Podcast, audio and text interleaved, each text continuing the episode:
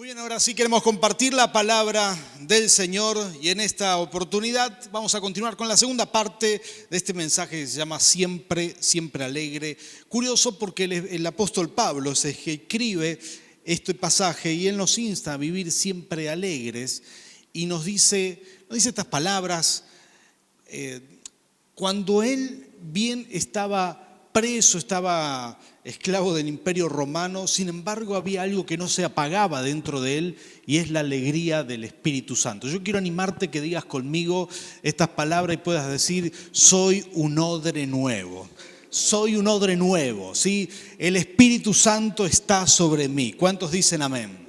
Jesús lo dijo de esta manera, él dijo, él dijo, si, si queremos permanecer en, la paz de Dios, en la alegría del Señor, bueno, es necesario ser un odre nuevo, porque el vino nuevo, es decir, la presencia de Dios, el Espíritu Santo, esa presencia de Dios que nos trae un renuevo, que nos mantiene alegre, necesita, necesita de, de, un odre nuevo para que soporte esa alegría. Hay gente, y conocen gente seguramente así, que está un tiempo alegre, que está un tiempo con paz, pero no lo puede sostener.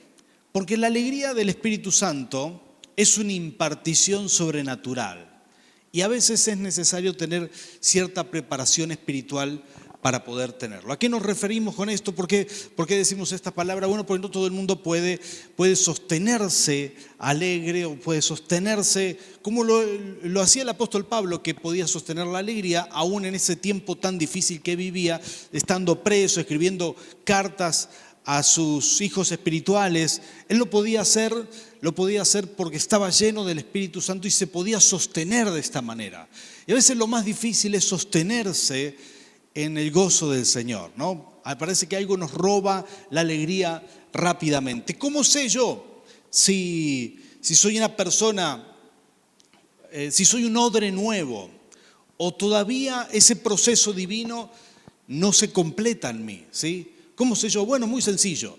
Por ejemplo, todavía hay envidias en tu vida, hay falta de perdón, enojos, amargura, dolor, tristeza, quejas, autocompasión. ¿Hay algo de esto todavía en ti? Hay gente muy buena, gente de Dios, gente maravillosa que, que muchas veces hemos atendido y, y nos dijo, recuerdo una persona que me dijo, pastor, tengo problemas con la envidia con muy buen corazón, una persona a quien aprecio mucho, y, abrió, su corazón delante mío y me dijo, tengo este problema. Y yo le dije, bien, entonces vamos a ir juntos a dejar este, este problema en las manos del Señor. Hay personas que tienen problemas con el dolor, ¿sí? están dolidos por algo, por algo, a veces hay personas que perdonan, pero se guardan el dolor. Hemos ministrado personas que sufrieron infidelidades, por ejemplo, y perdonaron, pero el dolor, el dolor no se lo pueden quitar de encima. ¿Cómo soltar todo esto? ¿Cómo, cómo abandonar cuando Dios nos llama a ser un odre nuevo para poder recibir esa impartición del Espíritu Santo y para que se quede en nosotros? Porque acá está el punto. Eso se tiene que quedar y tenemos que vivir con el gozo del Espíritu. He escuchado de personas que me dicen, pastor, yo eh, la, vida que tengo ya no es vida, este, todas las cosas que me pasaron y viven en la autocompasión de sí mismo. Y la verdad que eso es lo que a veces nos hace ser un odre, un recipiente no preparado todavía. Sí, ahora vamos a explicar un poquito más esta palabra, pero de esto se trata, de poder ser un odre nuevo, una persona que desecha eso viejo para, para renovarse en el Espíritu Santo y para renovarse en el poder de Dios, ¿verdad? Hace un tiempo atrás, eh, Colnerina cambiamos algunas cosas en nuestra casa, cambiamos un colchón, ¿sí?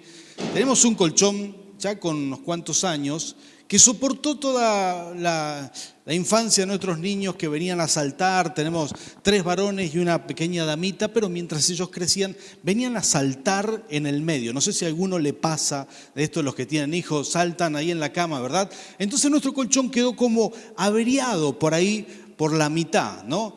Era un colchón muy interesante porque nos, acostábamos con Erina cada uno de su lado y terminábamos siempre en el medio, porque íbamos rodando hasta caer en el medio. Era un, colchón antipeleas, porque siempre dormías abrazado, así no había forma de estar peleado. Este, y mm, un día decidimos cambiarlo, y de hecho lo tiramos si alguno me pregunta si lo vendo o algo, no, este, el colchón antipelea ya lo tiramos, ¿sí? Pero sí, este, lo que decidimos fue traer un colchón nuevo. Compramos ese colchón y por fin sacamos el otro a la basura y, instalamos el nuevo. No había lugar para, para el viejo una vez que llegó el nuevo, ¿sí? Y, lo mismo sucede con cualquier cosa que cambies en tu casa. Hay gente que ahora está cambiando los living, está cambiando los sofás, porque la cuarentena, la televisión y todo eso se dieron cuenta que los sofás que tenían eran duros, ¿sí?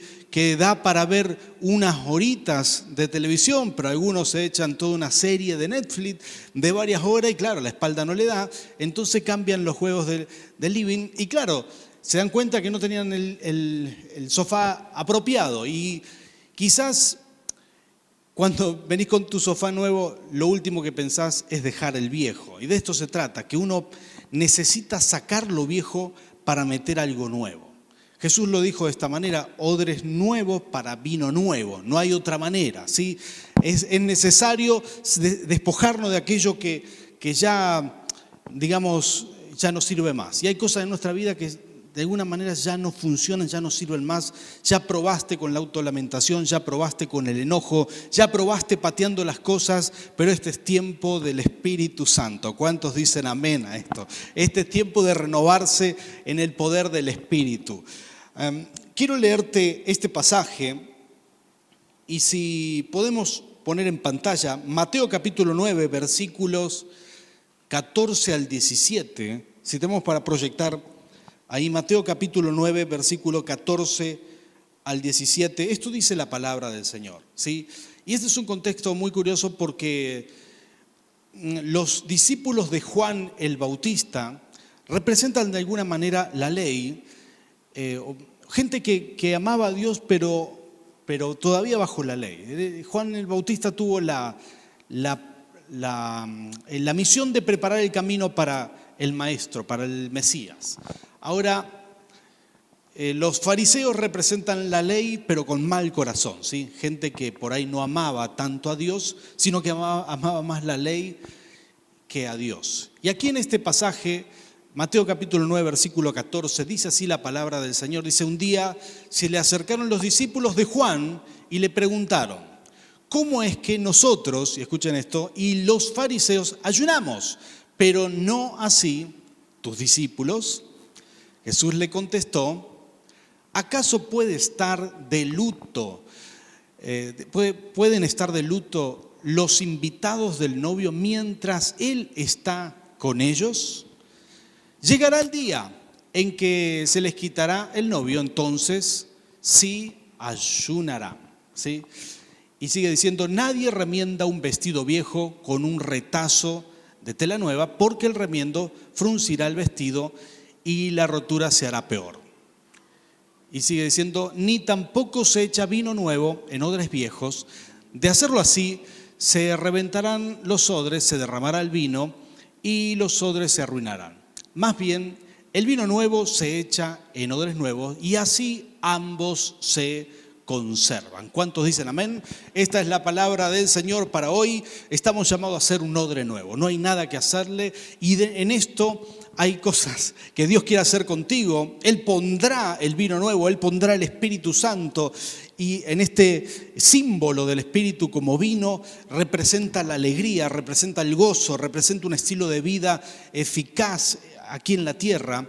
Y el odre nuevo es tu parte para entregarte y para decir, Señor, yo quiero más de ti, quiero cambiar lo que haya que cambiar, quiero estar preparado para sostener, para, para que soporte, para que mi vida soporte tu presencia y pueda sostener una vida con gozo. ¿Cuántos dicen amén a eso? Es fácil perder el gozo, ¿sí? He visto muchos cristianos, gente que, que mm, por distintos problemas se aflige y pierde el gozo rápidamente. Mm, eh, tiene algún problema hogareño menor y maltrata a todo el mundo. He visto esto muchas veces. Gente que, que pierde la cabeza, gente que tiene una enfermedad y se queja con Dios y dice, ¿por qué a mí? Eh, gente que, que dice, ¿por qué, por, ¿por qué me toca pasar esta crisis financiera? Si soy hijo de Dios, son preguntas quizás viables para algunos, pero la verdad es que nos pasan las cosas que a todo el mundo le pasa. La diferencia está no en, en lo que nos sucede, sino en cómo reaccionamos a aquello que nos sucede.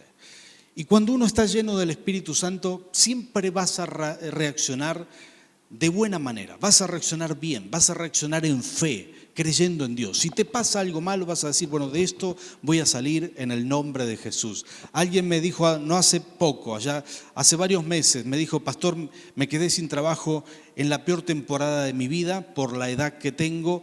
Y yo le dije, ¿confías en el Señor? Me dijo, sí, confío en el Señor. Y oramos juntos. Oré por muchas personas que perdieron su trabajo, pero esta persona confiaba mucho en Dios. Eh, hace poco pude verlo crecer, cómo encontró un nuevo trabajo, mejor que el que tenía, cómo Dios lo prosperó, cómo Dios lo bendijo, porque esas son las cosas que hace el Señor. Mientras uno se mantiene con fe, todo lo bueno viene para ti. Pero cuando uno pierde la fe, cuando uno se entrega a la bronca, al rencor, a la amargura, se ancla todo esto, a estas cosas que mencionamos, se ancla a la autocompasión y dice, ¿por qué a mí? ¿Por qué estas cosas me suceden a mí? Entonces uno pierde bendiciones, uno pierde fe en todo esto, uno está dando malas señales al cielo. Muchas veces tendrás que soltar el ancla de estas situaciones. ¿sí? Eh, cuando crecí en Rafaela, teníamos una casa de fin de semana en Santa Fe. Solíamos ir siempre a Santa Fe. En Santa Fe se pesca, se pesca mucho, los ríos son grandes, son caudalosos, hay mucha pesca, se pesca sábalo y se pescan muchas otras cosas. Con mi papá aprendí a pescar y aprendí a andar en lancha, a navegar los ríos de Santa Fe. Son, eh, bueno, eh, usamos lanchas pequeñas por ahí. Pero sí o sí, para poder quedarse con la corriente que hay, uno tiene que tirar un ancla y quedarse en ese lugar. Si no, estás con la caña y el río te lleva, vas a terminar en el mar si, no lo anclas tú. O lo tenés que atar a algo eh, a la orilla o tirar un ancla en el suelo. El río, lo más profundo que puede ser en algunos lugares, unos 6, 8 metros por la zona donde nosotros íbamos a pescar. Así que tirábamos el ancla y ahí nos quedábamos pescando y así aprendí a pescar con mi padre. Pero nos pasó varias veces, varias veces que el ancla se agarra bastante bien y llega un momento que no se puede soltar más. ¿sí? Por más que la queríamos desenganchar de abajo, a veces se traba tan fuerte que hay que despedirse del ancla. ¿sí? Mi papá las hacía caseras, las anclas, las soldaba y con eso con eso nos, eh, digamos, usábamos las anclas, tienen puntas y se enganchan al piso y a veces enganchan cosas y objetos ahí abajo y nada, nada la puede sacar. ¿Qué hacíamos? Terminamos cortando el ancla para poder liberarnos. Y a veces, más de una vez hay personas que quedan ancladas al pasado, quedan ancladas al dolor, quedan ancladas a su enfermedad, a la autocompasión. Y es importante romper la soga, cortarla y decir, Señor, yo me libro de esto en el nombre de Jesús. ¿Cuántos dicen amén a esto? Esto es importantísimo. Cortar con el pasado, cortar con esas cosas que nos, nos provocan dolor, porque al fin y al cabo, si no logramos desvincularnos de esto, jamás seremos el odre nuevo que Dios quiere que seamos. Algunas cosas que son muy importantes en este pasaje que hemos leído. Número uno, los discípulos de Juan y los y bueno, ellos mencionan y dicen que tanto ellos como los fariseos ayunaban y hacían un esfuerzo. ¿Y por qué los discípulos de Jesús no? Todos nosotros representamos a los discípulos de Jesús. Y Jesús le dice claramente, bueno, es que mientras el novio está en la fiesta, diga conmigo alegría, esto es lo que representa una fiesta, mientras el novio está aquí, no es, no es necesario el ayuno. Pero llegarán los momentos en que el novio no va a estar. Entonces Jesús le está explicando que iba a ser crucificado y que iba a haber un periodo donde la iglesia tenía que estar orando y ayunando hasta que viniera otra vez el Espíritu Santo. Ahora, Jesús lo explica de esta manera y le dice, llegará el momento, llegarán estos días oscuros, pero mientras tanto no es necesario, está, está el Maestro con ustedes. Se lo explica de esta manera y les dice lo siguiente, en este contexto le da esta enseñanza, le dice, em, o, de alguna manera les muestra que los que tienen a Jesús pueden vivir en alegría, pueden vivir en el Espíritu Santo, pueden vivir en el gozo del Espíritu, aquellos que tienen a Cristo. Ah, Jesús en estas pocas palabras les mostró algo más y les dijo, de ninguna manera se puede poner un parche de un vestido, un parche nuevo en un vestido viejo, por el tipo de costuras y de vestidos de aquella época que se desarmaba y se iban, se iban eh, pudriendo con el tiempo, no se podía poner un parche nuevo porque iba a terminar rompiendo todo el vestido. Y Jesús muestra algo grandioso del Señor aquí, que todos nosotros debemos aprender. Jamás Dios va a hacer un remiendo contigo. Jamás va a ser un remiendo en tu matrimonio, jamás va a ser un remiendo en tu alma. No te va a poner un parche para que sigas. Si pinchas una goma, lo más normal es que vas a la gomería a que te pongan un parche. Si se abre bastante, hay muchos tratamientos ahora para los neumáticos, ¿sí? uno los lleva y los arregla. Pero si pinchas una goma vas a ir al lugar apropiado, vas a ir a una gomería, no vas a ir a la fábrica. Imagínate si alguien va a la fábrica de cubiertas y le dice, mira, pinché una goma, va a la recepción y dice, no me arreglan esta goma, el fabricante te va a decir, la recepción, alguien te va a decir, mira, aquí nosotros no emparchamos, nosotros hacemos nuevo, porque somos fabricantes. Quiero darte una buena noticia, tu Señor es el fabricante. ¿Cuántos dicen amén? Él no emparcha, Él hace nuevo, Él hace nueva todas las cosas, Él tiene el poder de renovar, Él tiene, tiene el poder de hacer nueva tu economía. Él tiene el poder de hacer nueva tu relación matrimonial. Aún esas cosas que vos decís, esto para mí es imposible. Mira el testimonio que hemos escuchado de estos jóvenes, Gabriel y Gisela. Qué maravilloso. Este es el Dios que tenemos. Tiene, tiene poder para ser nuevo y lo que sí, tenemos que ir con la expectativa correcta.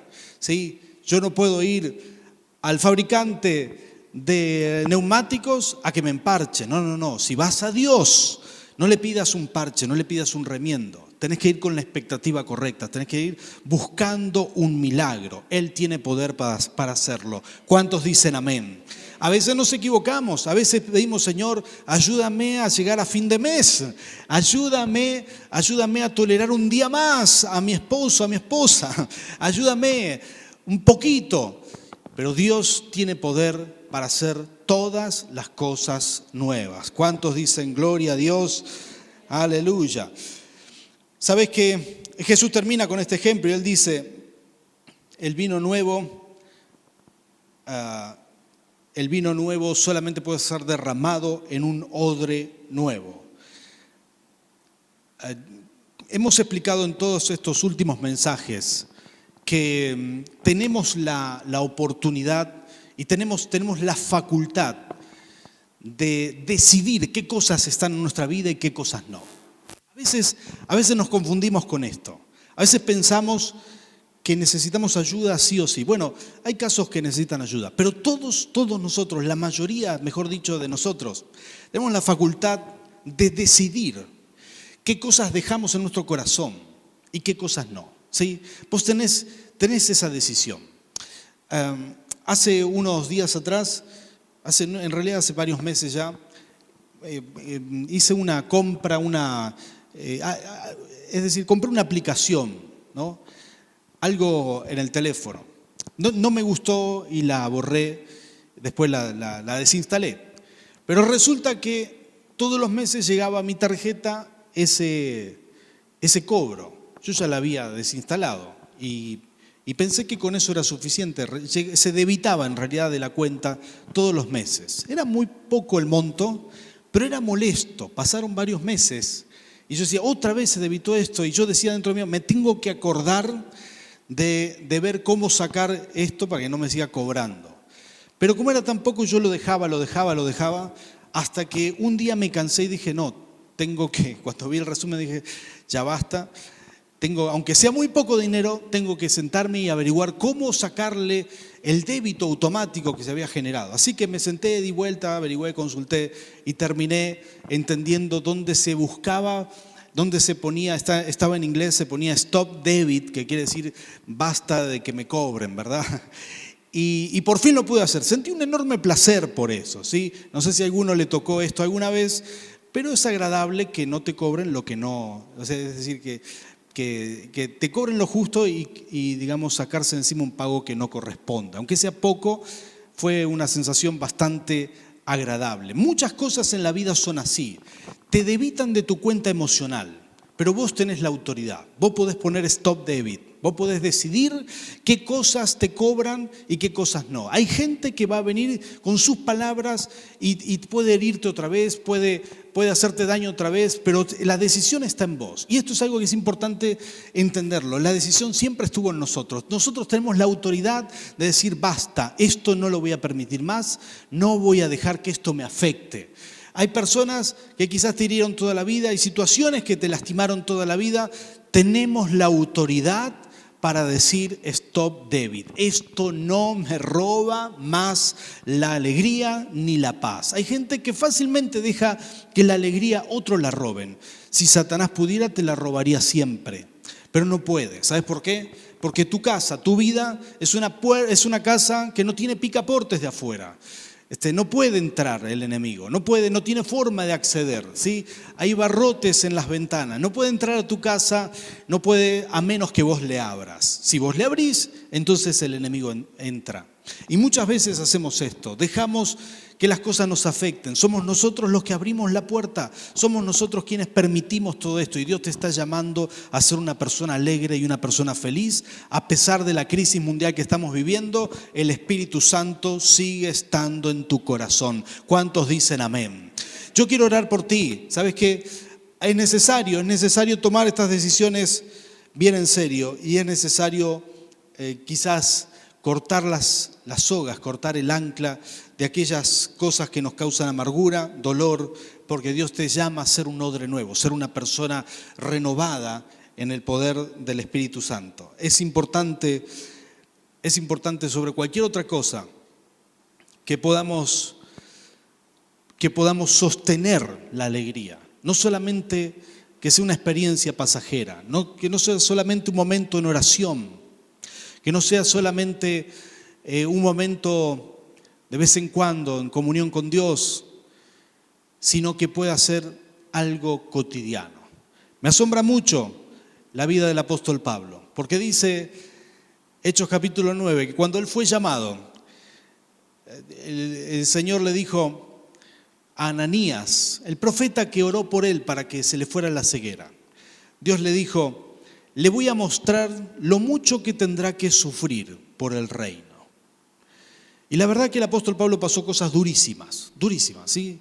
Fueron golpes muy duros, uno tras otro, que lo azotaron de acá, que lo apedrearon de allá, que los judíos lo persiguieron hasta el último día de su vida. Sin embargo, él termina sus días diciendo, alégrense siempre, alégrense siempre. La carta a los filipenses, alégrense siempre. Esto, me maravilla y toca mi corazón, porque no son las cosas que uno vive lo que determina tu alegría, es una decisión de sostener la presencia de Dios en nuestras vidas. ¿Cuántos dicen amén? Es algo maravilloso que el apóstol Pablo había, había logrado. Y es algo que hoy la iglesia tiene que aprender. Todos los que tenemos fe debemos aprender a sostener, aunque el mundo cambie, aunque las cosas cambien, aunque las normas de juego cambien, tenemos que aprender a sostener la alegría. Eso es lo que nos va, nos va a sostener con fe, eso es lo que nos va a sostener con el favor de Dios y eso es lo que va a hacer que podamos ver su poder todos los días de nuestras vidas. ¿Cuántos dicen amén? Ponte de pie, por favor. Voy a pedirle a Mario que venga aquí a adorar al Rey de Reyes. Y vamos a hacer una oración muy especial para los que estamos aquí, pero también para aquellos que nos ven desde sus hogares. Y que podamos preparar nuestro corazón para hacer un odre nuevo. ¿Cómo hacerlo? Bueno, esto es parte de lo que nosotros ministramos muchas veces como sanidad interior. ¿sí?